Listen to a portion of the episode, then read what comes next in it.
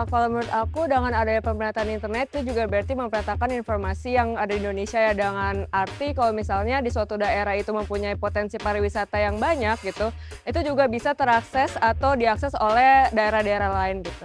Kalau menurut aku salah satunya pemerataan internet itu di sektor pendidikan ya karena apalagi sekarang banyaknya kuliah online lalu ada pembelajaran online jadi butuh banget itu namanya pemerataan internet. Banyak sih manfaatnya, tapi salah satunya adalah meningkatkan ekonomi digital. Seperti yang kita tahu, sekarang tuh udah banyak banget uh, jual beli produk online. Nah, di sini pelaku UMKM itu menurut aku sangat diuntungkan ya, karena dengan adanya pemerataan internet, mereka tuh bisa menjual produk-produk mereka secara online dan uh, membuka lapangan kerja baru juga untuk mereka. Selain itu juga membuka ruang untuk mereka melakukan inovasi-inovasi terhadap produk-produk yang mereka jual.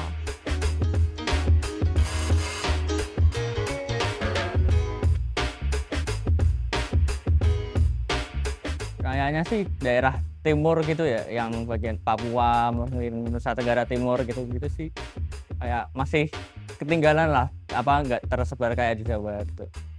Uh, menurut aku mungkin Papua kali ya, Papua daerah-daerah dalam gitu, masih belum terjangkau dengan baik.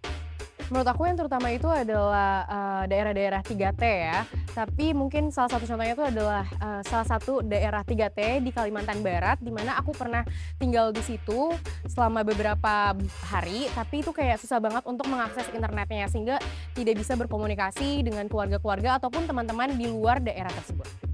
Hmm, mungkin daerah Papua salah satu daerah perbatasan kita ya, karena setahu aku uh, pembangunan infrastruktur di sana itu masih kurang merata.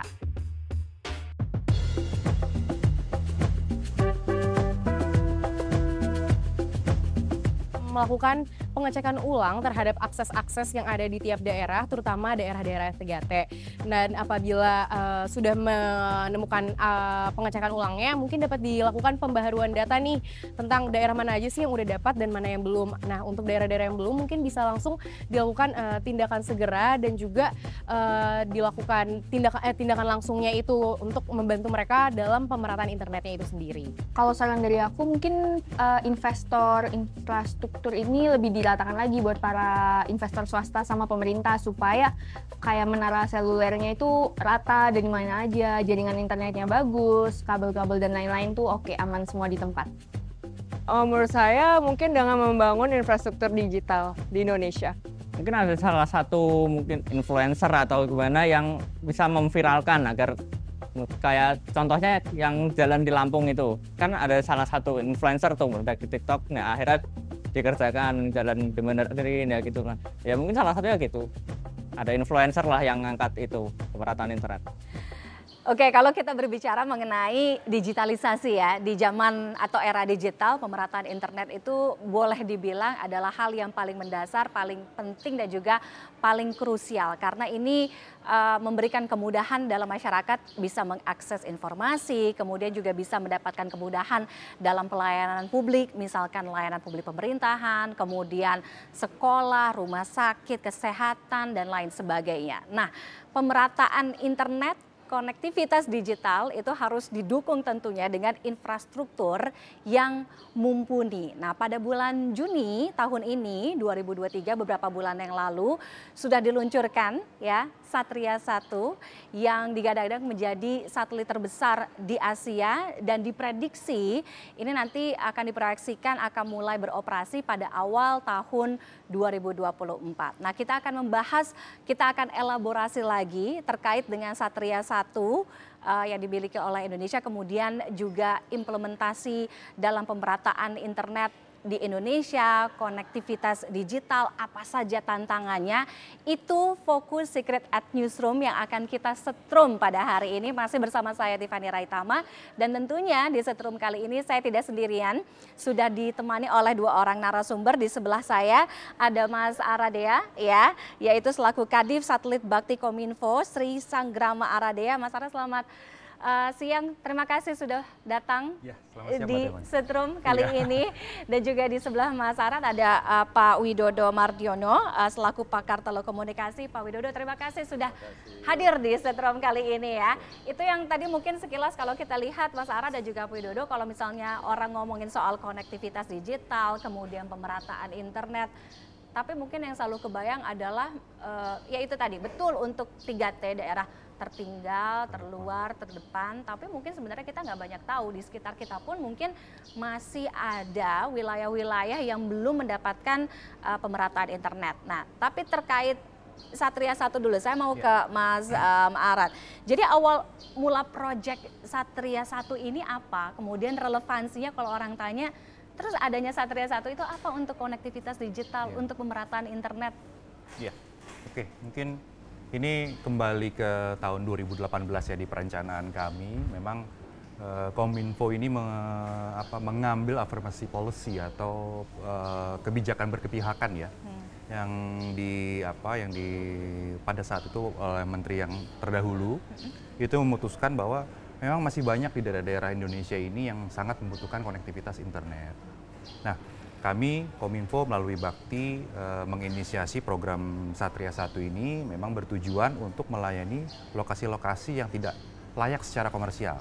Okay. E, artinya seperti apa? Mungkin kalau kita ini di kota-kota kan saat ini biasanya e, dilayani oleh operator-operator seluler ya, yang ada sekarang nih kita pakai handphone dan Lebih lain-lain. terjangkau ya, Betul. sangat terjangkau malah. Iya, dan itu biasanya menggunakan fiber dan lain-lain ya. Nah, sedangkan saudara-saudara kita nih di luar sana ya, mungkin dari uh, Sabang sampai Merauke, dari Pulau Miangas sampai Pulau Rote, ini masih banyak banget yang belum bisa sama sekali merasakan internet.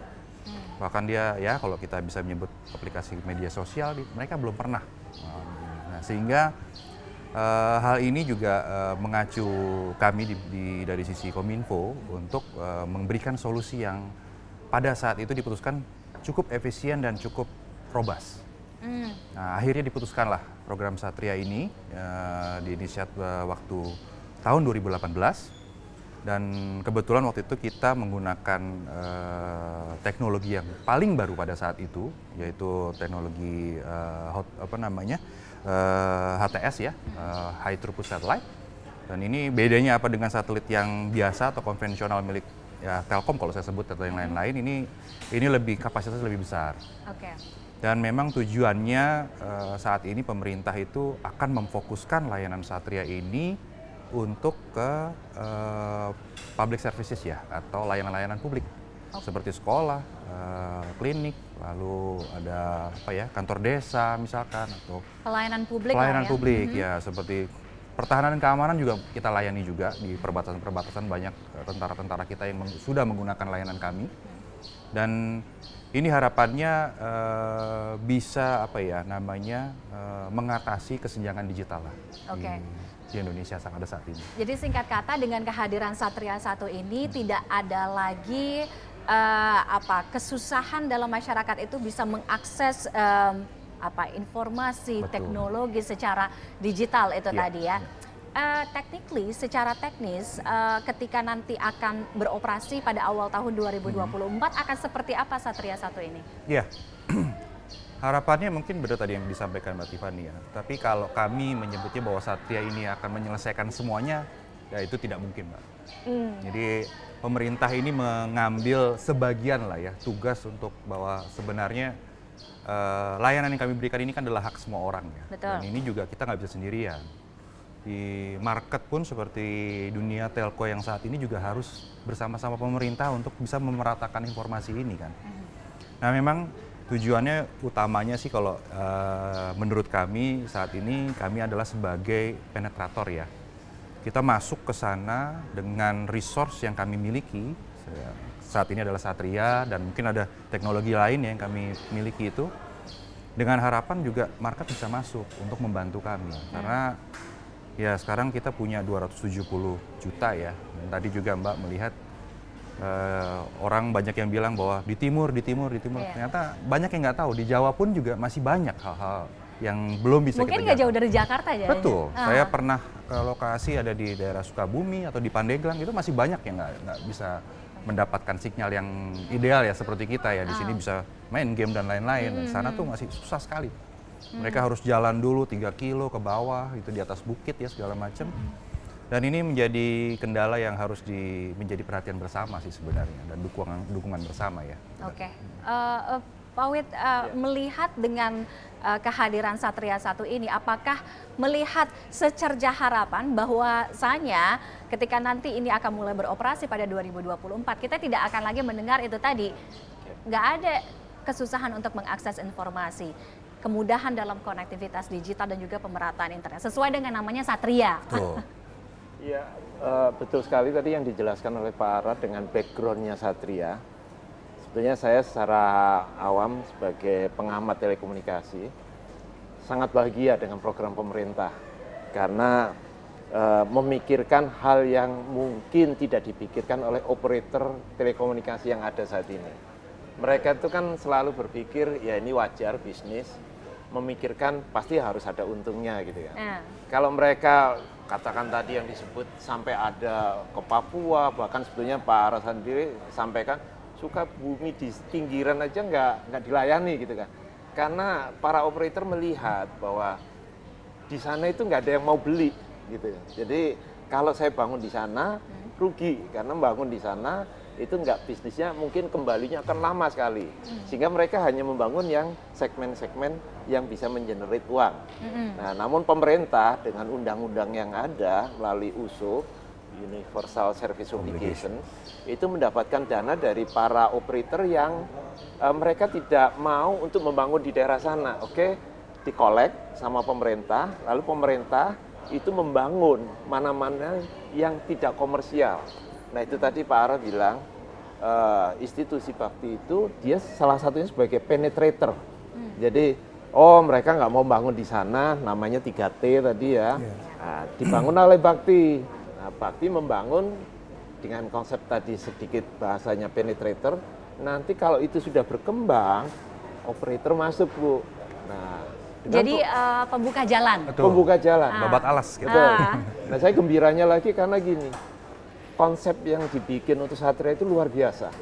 Jadi pada saatnya dia tadi sampaikan perencanaan tahun 2018 itu, orang nggak akan menyangka kalau pemerintah Indonesia akan membangun satelit yang luar biasa besarnya kapasitas tersebut Paling besar di Asia ya. Betul. di Asia. Pada saat bersamaan waktu itu sebetulnya memang di Brasil ada ya yang membangun sekelas ini gitu ya. Tapi konsepnya bareng-bareng, sebenarnya, cuman mereka lebih duluan. Nah, kepikir bahwa dengan kapasitas yang luar biasa itu, Indonesia yang sangat berkepulauan, mudah-mudahan mana yang tidak terlayani menjadi terlayani. Oke, kalau tadi ngomongin uh, Pak Wid bilang uh, soal menyinggung soal konsep, ya kan, konsep yang saat ini baru saja ditangkap dan hanya ditangkap oleh Bakti saja. Uh, konsep seperti apa sih terkait dengan satelit yang harus um, paling tidak secara gambaran ideal begitu, sehingga ini mungkin bisa jadi pembuka jalan dan dicontoh oleh yang lainnya untuk bisa oke, semakin pemerataan itu memang semakin merata. Ya. Jadi sebagai pembuka itu trigger ya tadi disebut penetration. Jadi dengan adanya kita menurunkan sinyal di daerah yang sangat terpinggirkan, terluar ya, dan terdepan, itu orang akan menggunakan karena free ya, dia menggunakannya. Dia akan terbiasa menggunakan, akhirnya muncullah permintaan-permintaan aplikasi dan segala macam, akhirnya tumbuh. Nah, itu akan mengenerate atau memotivasi mereka untuk membutuhkan bandwidth yang jauh lebih besar. Dan itu akan dilihat oleh telco operator. Oh, di sana ada permintaan sekarang kayak gitu. Nah, kalau operator itu sudah datang hadir di situ, ini program user ditarik untuk dipindahkan ke tempat yang lain yang membutuhkan. Oh, oke oke. Eh, Mas Arad, eh, koreksi kalau saya salah di daerah-daerah Bakti kan juga punya menara-menara BTS, ya, ya kan BTS 4G.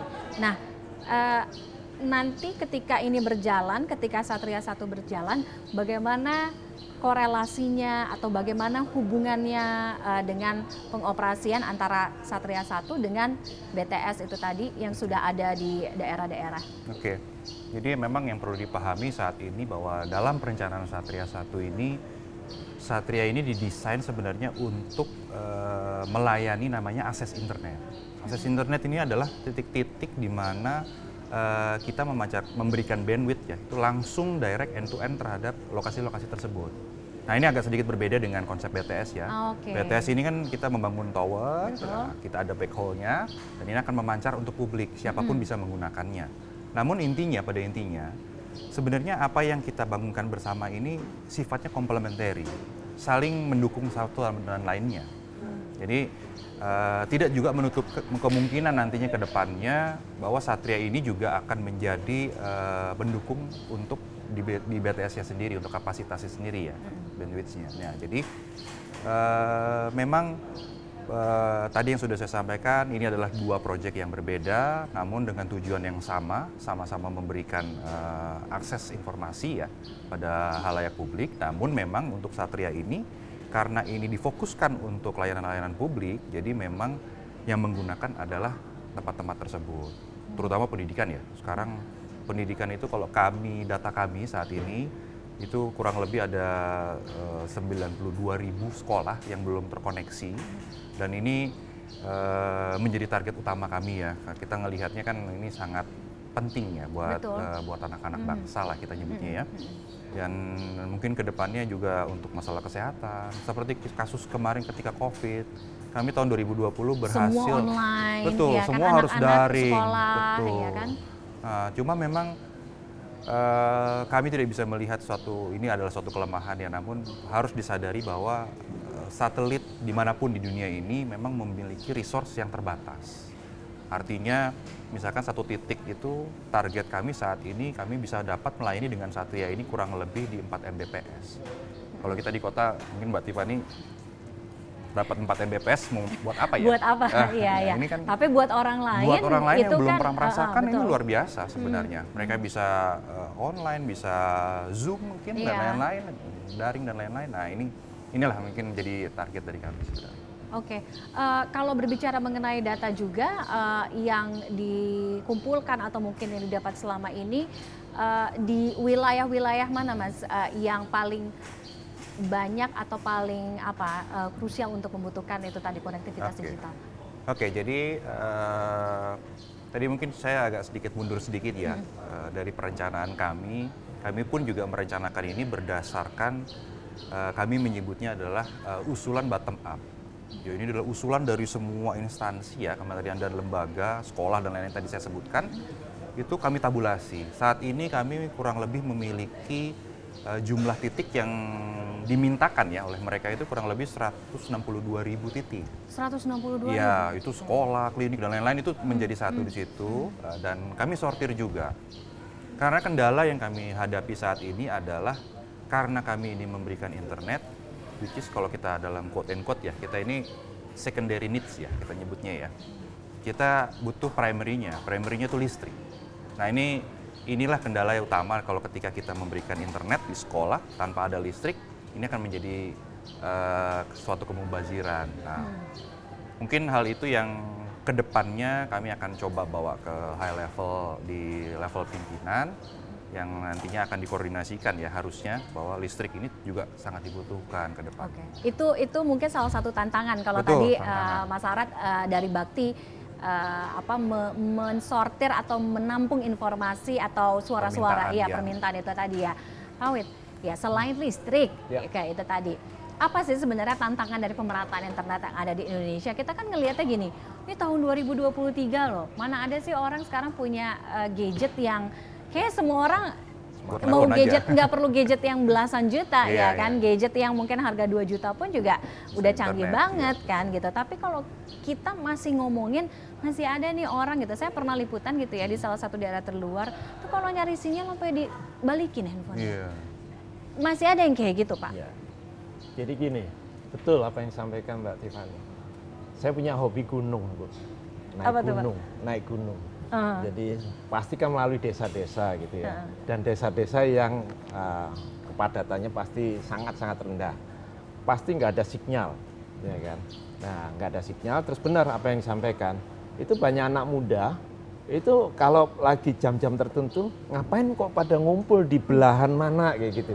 Itu nyari sinyalnya yang seluler, Bu.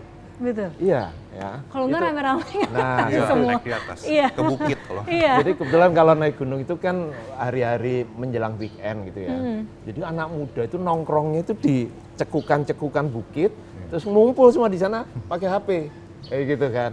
Nah, yang menarik di situ adalah karena faktor tidak ada sinyal. Nah, balik lagi satelit. Kenapa satelit? Satelit itu memang kalau membangun tiga tahun ya bu ya. Tapi begitu tiga tahun itu selesai, itu semua titik yang di cekungan di mana pun itu bisa menerima internet. Gitu loh. Tadi kan pertanyaannya, kalau handicapnya adalah listrik, ada handicap apa lagi di daerah tersebut? Ternyata terbukti mereka punya kok listrik mungkin cas baterai di bawah gitu ya. Dia dapat gitu kan. Yang menjadi masalah kan sinyal. Nah, sinyalnya belum ada. Nah, sehingga satelit itu peranannya luar biasa. Jadi dengan adanya satelit, memang bangunnya tiga tahun, tapi semua pojok titik di mana pun di Indonesia itu tercover. Beda dengan BTS seluler. Mau bangun seluruh Indonesia berpuluh tahun, Bu, nggak akan bisa selesai. Mau ratusan ribuan BTS pun Ah, juga. Betul, kayak gitu. Nah inilah strategik apa yang dipilih oleh pemerintah. Ini seperti kasus flashback di tahun 1976. Jadi zaman-zaman saya dulu itu kalau eh, Belum lahir kita ya Mas? Iya belum. jadi eh, orang berkomunikasi itu pakai namanya radio HF bu. Jadi, Ah. Suaranya itu kayak gelombang, kayak gitu kan. Nah pemerintah punya sebuah lompatan leapfrog katanya dulu gitu. Lompatan yang langsung mensolusikan sistem komunikasi tercover seluruh Indonesia, yaitu satelit. Nah ini kembali setback lagi nih, ada bakti merasa kenapa nih kok seluruh Indonesia nggak bisa akses internet gitu kan. Dicobalah itu, karena kalau pihak swasta dia sudah bikin, tapi dia tidak mau jualan sampai yang ke daerah, Ya. karena pasti akan rugi gitu kan. Nah baktilah lewat pemerintah, bakti tertolonglah hal itu. Kembali ke bisnis kalau itu tadi kan. Iya. Oke, Eh, eh, Pak Wit dan juga Mas Sarah, eh, saya mau tampilkan ini dia apa kata masyarakat ya eh, dari CNN Indonesia kepada CNN Indonesia terkait dengan kenapa sih internet itu penting gitu, manfaat dari internet itu apa gitu. Ini kebanyakan orang bilang soal hiburan. Iya, hiburan, Hiburan. tuh mungkin medsos, Ya, ya, ya. Kemudian atau mungkin online shop itu tadi, pendidikan pastinya Pasti, ya. ya. Em, ketika masa COVID, pandemi COVID-19 sampai dengan sekarang ternyata memang em, apa kebutuhan terhadap em, informasi yang berhubungan dengan pendidikan itu banyak sekali, perekonomian pastinya dan juga kesehatan. Kalau kesehatan mungkin sekarang itu eh, pasca COVID em, orang sudah mulai terbiasa dengan telemedicine. Ya, itu tadi. Jadi kemudahan-kemudahan itu tadi. Jadi memang melihat em, apa eh, manfaat internet untuk kehidupan ya kembali kepada perkataan saya awal itu menjadi hal yang krusial ketika kita masuk ke zaman digital sa- saat ini. Pak Wit, kalau misalkan em, kita lihat atau kita bandingkan best practice-nya dengan negara lain, eh, gimana Pak Wit? Baik. Indonesia itu karakteristiknya islands. Ingat ya, 17.000 17.000. lebih islands gitu ya. Kalau negara lain jarang yang islands ya. Kita perbandingkan saja dengan Amerika lah. Dia land state gitu ya. Ya. Mereka pun masih banyak yang kekurangan akses internet. Negara Amerika. Negara Amerika. Karena ciri khas orang Amerika sendiri budayanya nggak beda kan. Tinggalnya dia memencil di ujung kayak gitu. Oh. Nah, itu Pak Ibu eh, Mbak Tiffany kalau pergi jalan-jalan ke gurunnya di Amerika, tiba-tiba ada rumah di tengah jalan, gitu. nggak ada kabel, nggak ada apa bu, gitu. Nah di Amerika yang secanggih itu pun akses internet itu masih bolong sehingga kemarin sempat programnya si Pak Elon Musk itu Hmm? itu di hire oleh pemerintah untuk USO yang Starlinknya itu. Nah itu sempat ditawarkan untuk mensolusikan masalah USO. Nah cuman eh, kabarnya itu sempat di cancel sementara itu. Artinya gini, saya mau menceritakan bahwa internet solution untuk Indonesia luar biasa, ya luar biasa. Kita sudah mikir padahal handicapnya itu kan lautan dan segala macam ya. tapi kita memikirkan sampai di mana pun titik ada di Indonesia. Betul. Gitu. Oke. Nah, kalau sekarang juga kita lihat dengan eh, apa digitalisasi atau zaman digital, behavior orang itu kan juga sekarang berubah. Orang lebih baik sekarang ketinggalan dompet dibandingin ketinggalan Handphone. handphone. Iya kan? Karena semua ada di, ada di satu genggama. Makanya ketika handphone itu ada di tangan, ke mana-mana yang ditanyain, wifi-nya apa mas? wifi-nya apa mbak? Betul, betul. Gitu. Betul, betul. Nah soal soal eh, ini kita dengar juga bahwa eh, nantinya em, Satria satu ini juga akan bisa mengakomodir layanan terkait dengan wifi itu ya di beberapa titik. Nah boleh dielaborasi mas ini titik-titik apa kemudian bagaimana kemudian nanti eh, penerapan atau implementasinya? Iya. Jadi ya eh, tadi terkait dengan WiFi ya. Tadi ada pertanyaan terkait BTS. Nah, saya mau fokuskan ke WiFi yang tadi Mbak sampaikan ya. Jadi memang Satria ini tadi saya sampaikan menyediakan layanan WiFi ini. Tapi di lokasi-lokasi yang tadi sudah disebutkan seperti sekolah, klinik dan lain-lain ya. Itu milik pemerintah. Nah, harapannya memang eh, kalau kita lihat layanan internet ini kan yang kami berikan 24 jam. Hmm. Kalau kita lihat office hour 9 to 5. Kalau kita lihat sekolah mungkin cuman Jam ya, 7 dari jam 7 jam 2 sampai jam jam 2 3, lah sudah ah, jam 2 selesai. jam 3. ha. Sisanya ini kami harapkan memang kami sampaikan ke sekolah, tolong ini undang masyarakat untuk bisa menggunakan. Ya, dengan harapan seperti itu ya. Jadi tapi kembali lagi, internet ini kan ibarat apa ya, eh, pisau bermata dua juga. Kadang-kadang kalau kita berikan juga terlalu berlebihan, eksesif, ini juga bisa digunakan juga ses- yang kurang baik. Nah, ini juga perlu apa namanya edukasi juga ya pada lokasi-lokasi yang telah kami eh, berikan layanan wifi-nya tadi ya sebutannya atau internet itu. Dan memang PR kita berikutnya adalah setelah eh, pemerintah ini memberikan infrastruktur internet atau digital ini, harapannya kita udah bisa eh, apa namanya mengedukasi atau meningkatkan SDM SDM di lokasi-lokasi tersebut juga. Oke. Dan itu juga menjadi salah satu tugas bakti juga untuk melakukan hal tersebut. Kami terus uh, penyuluhan-penyuluhan ya, khususnya ke daerah-daerah di uh, lokasi-lokasi target kami itu, misalkan pelatihan, ya pelatihan pada guru atau macam-macam. Nah ini ini kami juga menyediakan seperti itu juga, Mbak. Oke, jadi nggak semata-mata nih Taruh, ada tinggal, barangnya gitu. taruh udah gitu selesai gitu kan. Jadi Betul. artinya ada bentuk pertanggungjawaban di situ Iya. kan sehingga tidak disalahgunakan Hmm. uh, di kemudian harinya. Nah, uh, fokusnya itu kan kalau pemerataan internet um, ada di daerah 3T. Iya. Tertinggal, terluar dan Terdepan. juga terdepan. Nah, yang disiapkan terkait dengan um, apa penyediaan internet untuk daerah 3T ini Iya. apa aja nih, Mas? Oke, jadi yang pertama tadi sudah disampaikan listrik, ya. Listrik. Listrik harus ada, lokasi memadai. Misalkan di, lo- di lokasi tersebut ada ruangan. Kalau di sekolah biasanya tuh dia di ruangan TIK ditaruhnya. Oh, Ah, oke. Ruangan TIK Hmm. ditaruh di situ bisa jadi lab dan lain-lain. Yang ketiga itu adalah PIC-nya sendiri. Jadi kami harapkan dengan perangkat-perangkat yang kami taruh di sana ya, karena satelit ini kan perlu berbicara dengan perangkat di lokasi. Kalau pada umumnya kami menyebutnya itu eh, apa namanya VSAT system. Sebeli parabola-parabola kecil yang ada di apa ATM, ATM. ah. Nah, itu dia akan menerima sinyal dari satelit yang berupa internet. Oh, Oke.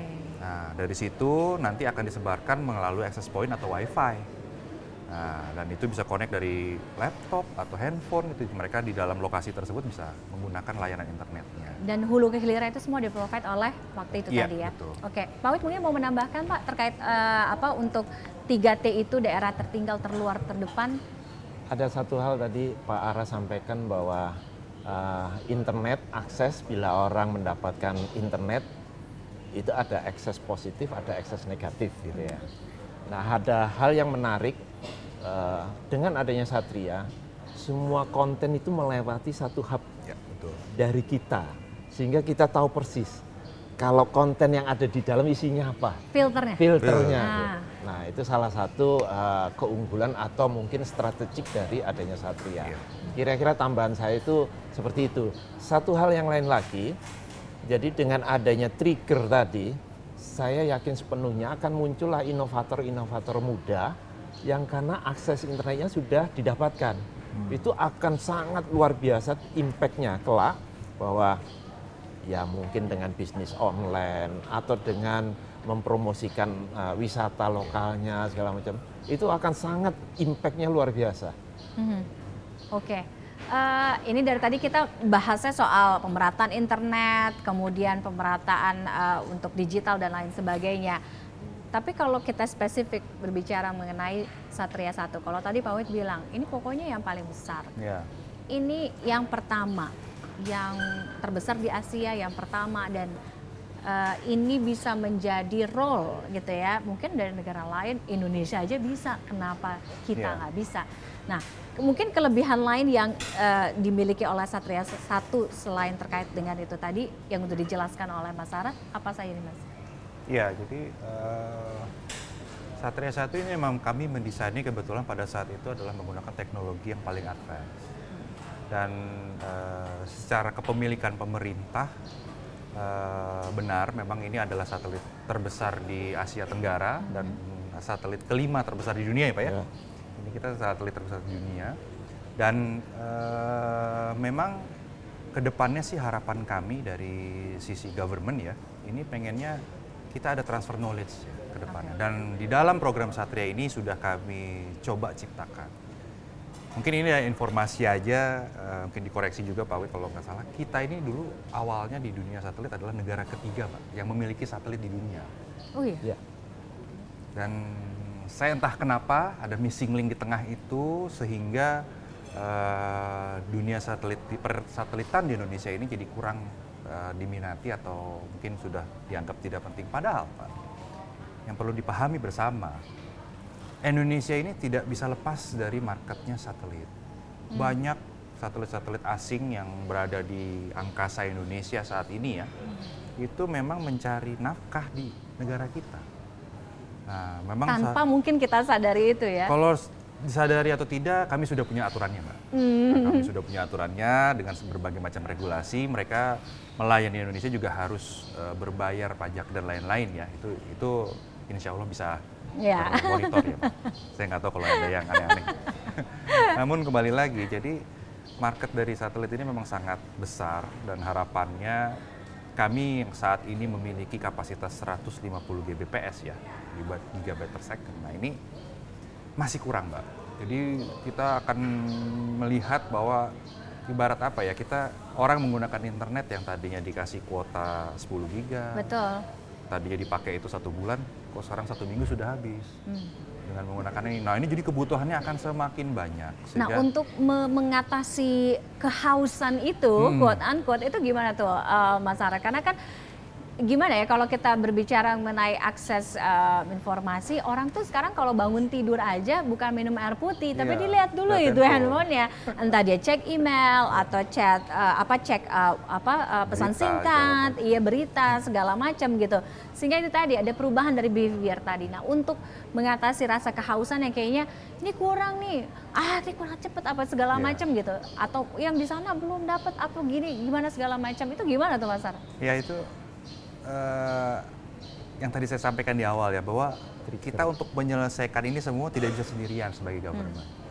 Mungkin Pak Wid bisa menambahkan saat ini juga eh, dari operator-operator yang eh, te- telekomunikasi juga sudah mulai ya membantu kita penetrasinya juga sudah cukup masif.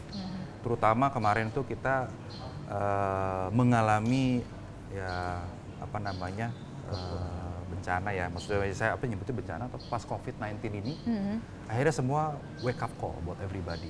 Iya. Kita harus di rumah, kita mau melakukan apa ini? Cuman obatnya cuman apa? Ya internet. Internet.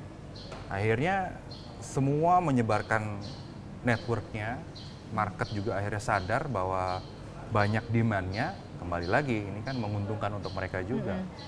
Jadi harapan kami kalau tadi pertanyaan Mbak Tiffany, ini endingnya seperti apa? Kita harus bersama-sama. Oke. Negara nggak bisa hadir di situ sendirian. Resource kami banyak ya, apa sedikit sorry. Eh, kita butuh eh, anggaran yang cukup besar untuk membuat satelit seperti ini. Jadi ya moga-moga ke depannya kita bisa berelaborasi dengan market dan tujuannya tercapai. Oke. Nah, bagaimana Pak Wet nanti mungkin sedikit menambahkan menyambung pertanyaan saya, Ya. memastikan ini ada sinergi dan juga ada kolaborasi Ya. di itu sana. Jadi gini, benar ya. Eh, kita coba flashback bahwa satelit zaman dulu itu kapasitas itu kecil sekali. Kalau saya analogikan dengan sekarang, itu tiap satu satelit paling cuman satu setengah gigabit. Ah. Kita sekarang punya 150. 150, gitu kan. Ah, Karena pada saat itu juga memang belum dibutuhkan adanya internet. betul. ya kan? Nah, tapi sekarang lain. Semua orang maunya internet karena semua komunikasi berbasis pada internet. Betul. Kita nelpon aja lewat internet, ya kan? Nah, dari situlah eh, kebutuhan akan bandwidth itu pasti ke depannya akan luar biasa. Namun sekali lagi, saya memandang kalau Pak Ara dengan baktinya itu dia hanya sebagai trigger bahwa ini loh, saya sudah kasih akses internet dan ternyata responnya luar biasa positif kan. Sehingga telco operator yang lain dia harus terpaksa ke situ. Balik lagi bahwa satelit itu salah satu solusi ya Bu ya. Kalau tadi dibilang bahwa Indonesia itu sampai menjadi marketnya satelit asing karena sempat kita hilang tadi kalau dari Pak Ada Arad ya. missing link-nya. Ada missing link-nya gitu kan. Sehingga eh, Kominfo itu sampai terdaftar itu hampir 50 satelit asing itu jualan di Indonesia Hmm. mendapatkan landing rate-nya. Tapi sekali lagi itu regulated dan sudah diantisipasi oleh pemerintah. Oke. Artinya itu sudah diantisipasi ya untuk mendapatkan pajaknya, revenue-nya dan segala macam. Nah sekali lagi pemerintah mengencourage telco operator, tapi mereka nggak mau bangun bu satelit. Ada faktornya karena gini, investasi di satelit itu baliknya lama Iya. baliknya itu bisa tujuh tahun saat itu. Nah kalau telco dia bilang yang paling cepat apa? Seluler bu. Seluler dalam setahun dua tahun balik. Balik. Nah, jadi mereka enggan, Iya. sehingga ada missing link tadi. Ah. Nah bakti karena strategik, nah dibangunlah itu. Nah, jadi kira-kira eh, apa yang sudah ada sekarang ini harusnya tetap di maintain, tapi memang harus taktis. Kita ingat bahwa di luar itu para satelit operator itu melihat kita itu sebuah kue yang luar biasa. Iya. Gitu. Oke. Berapa lama Mas eh, eh, pembangunan eh, Satria 1 ini? Satria ini dibangun tiga tahun Tiga tahun. konstruksinya. 2008 2019. 2019 akhir. ya, Iya, 2019. Oke. Eh, sebelum kita lanjut ke pertanyaan berikutnya, kita akan buka dulu. Ini ada opini dari masyarakat eh, terkait dengan manfaat internet ya, manfaat internet. Kalau tadi kan sebelumnya eh, hiburan, kemudian juga pendidikan. Sekarang meratanya persebaran informasi.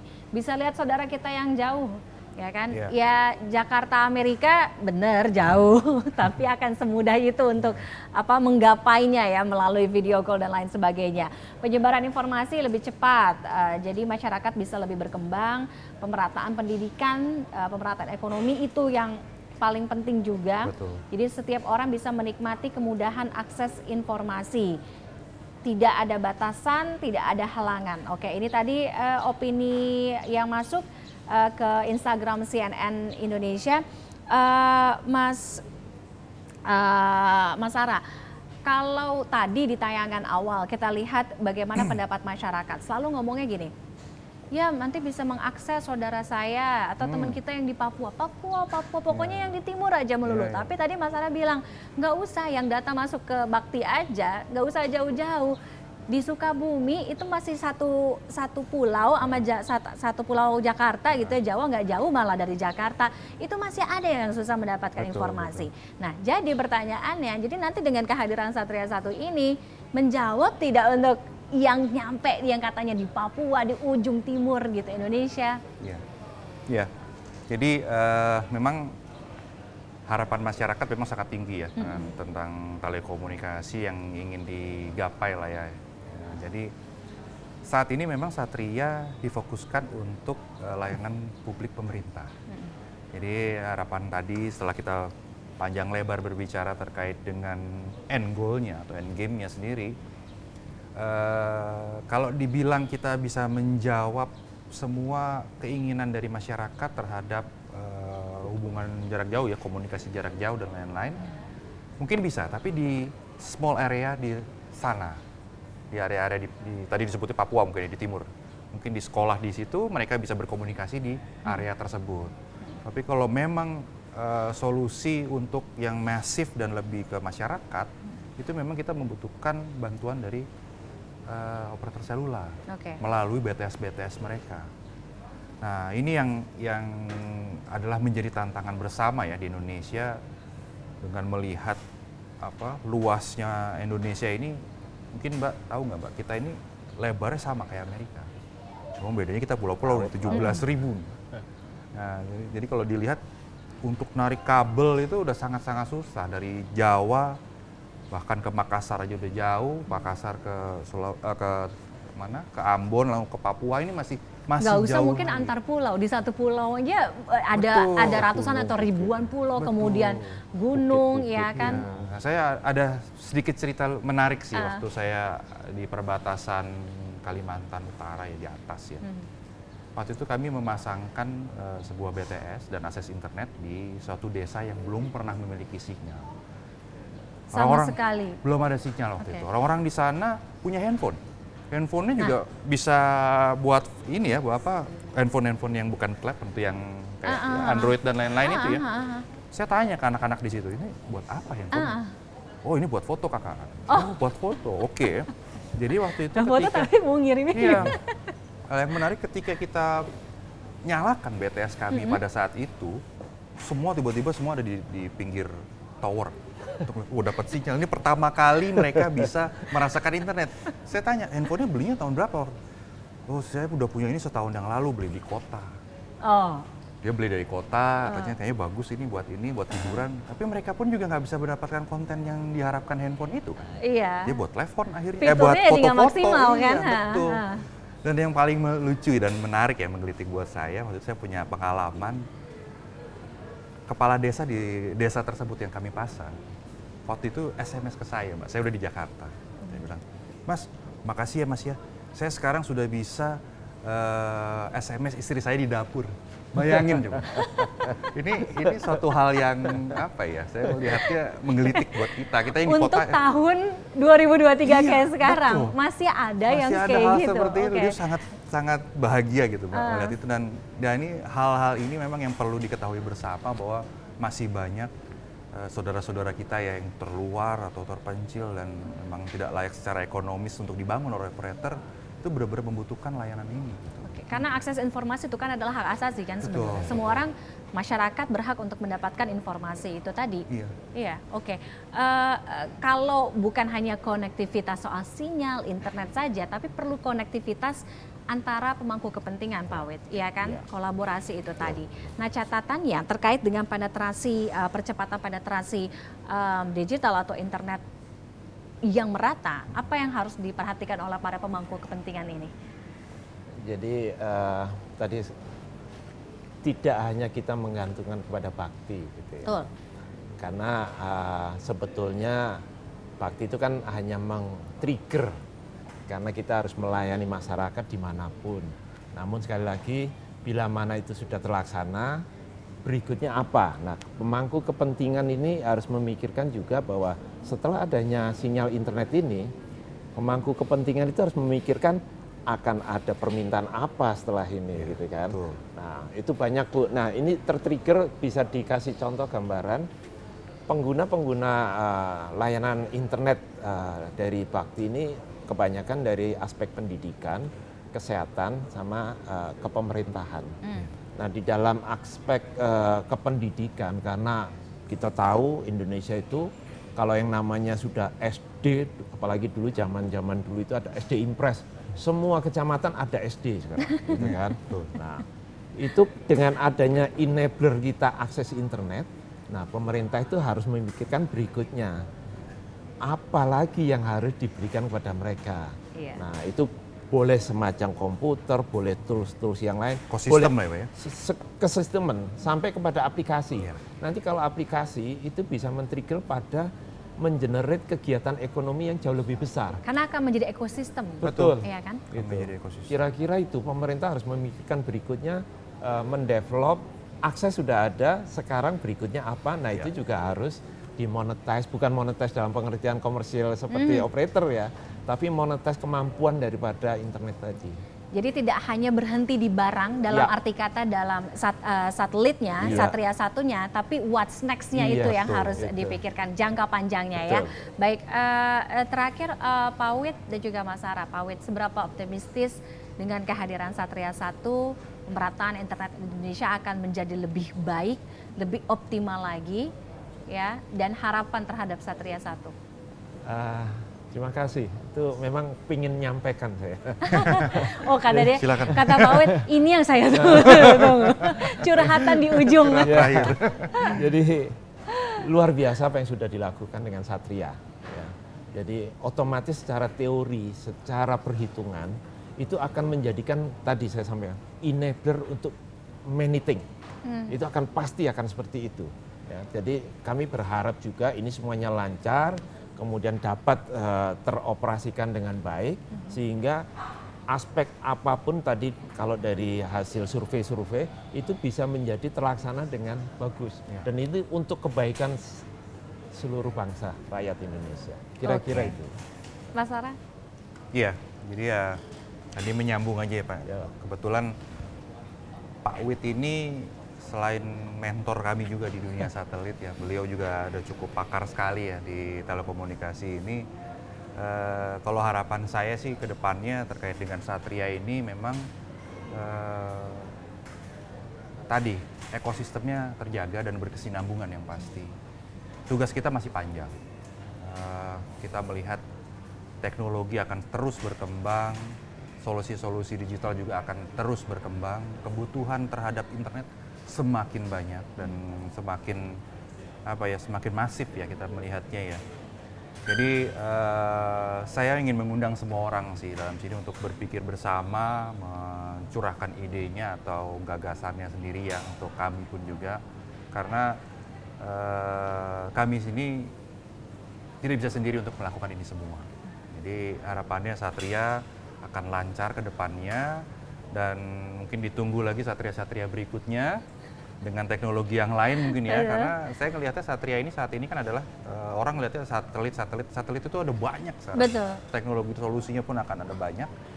Intinya kita akan menambah terus kapasitas dari eh, dunia satelit di, di Indonesia ini. Karena perkembangan teknologi itu dinamis, jadi tetap harus selalu berinovasi, Betul. ya kan, menghadirkan solusi digital Betul. itu tadi ya. Terima kasih eh, Mas Ara, Kadif Satelit Bakti Kominfo, Sri Sagrama Aradia sudah bergabung dengan Setrum dan juga eh, pakar telekomunikasi Pak Widodo Martiono eh, sudah bergabung di Secret at Newsroom. Jadi per awal tahun 2024 ya, seluruh masyarakat Indonesia sudah bisa merasakan manfaat Iya. Merata internet di seluruh Indonesia. Amin. Terima kasih Mas Ara dan juga Pak Wit. Itu tadi um, Secret at Newsroom. Kali ini kita akan kembali di episode berikutnya dengan topik-topik yang nggak kalah nyetrum ya. Terima kasih sudah bersama kami. Saya Tiffany Raitama pamit. Sampai jumpa.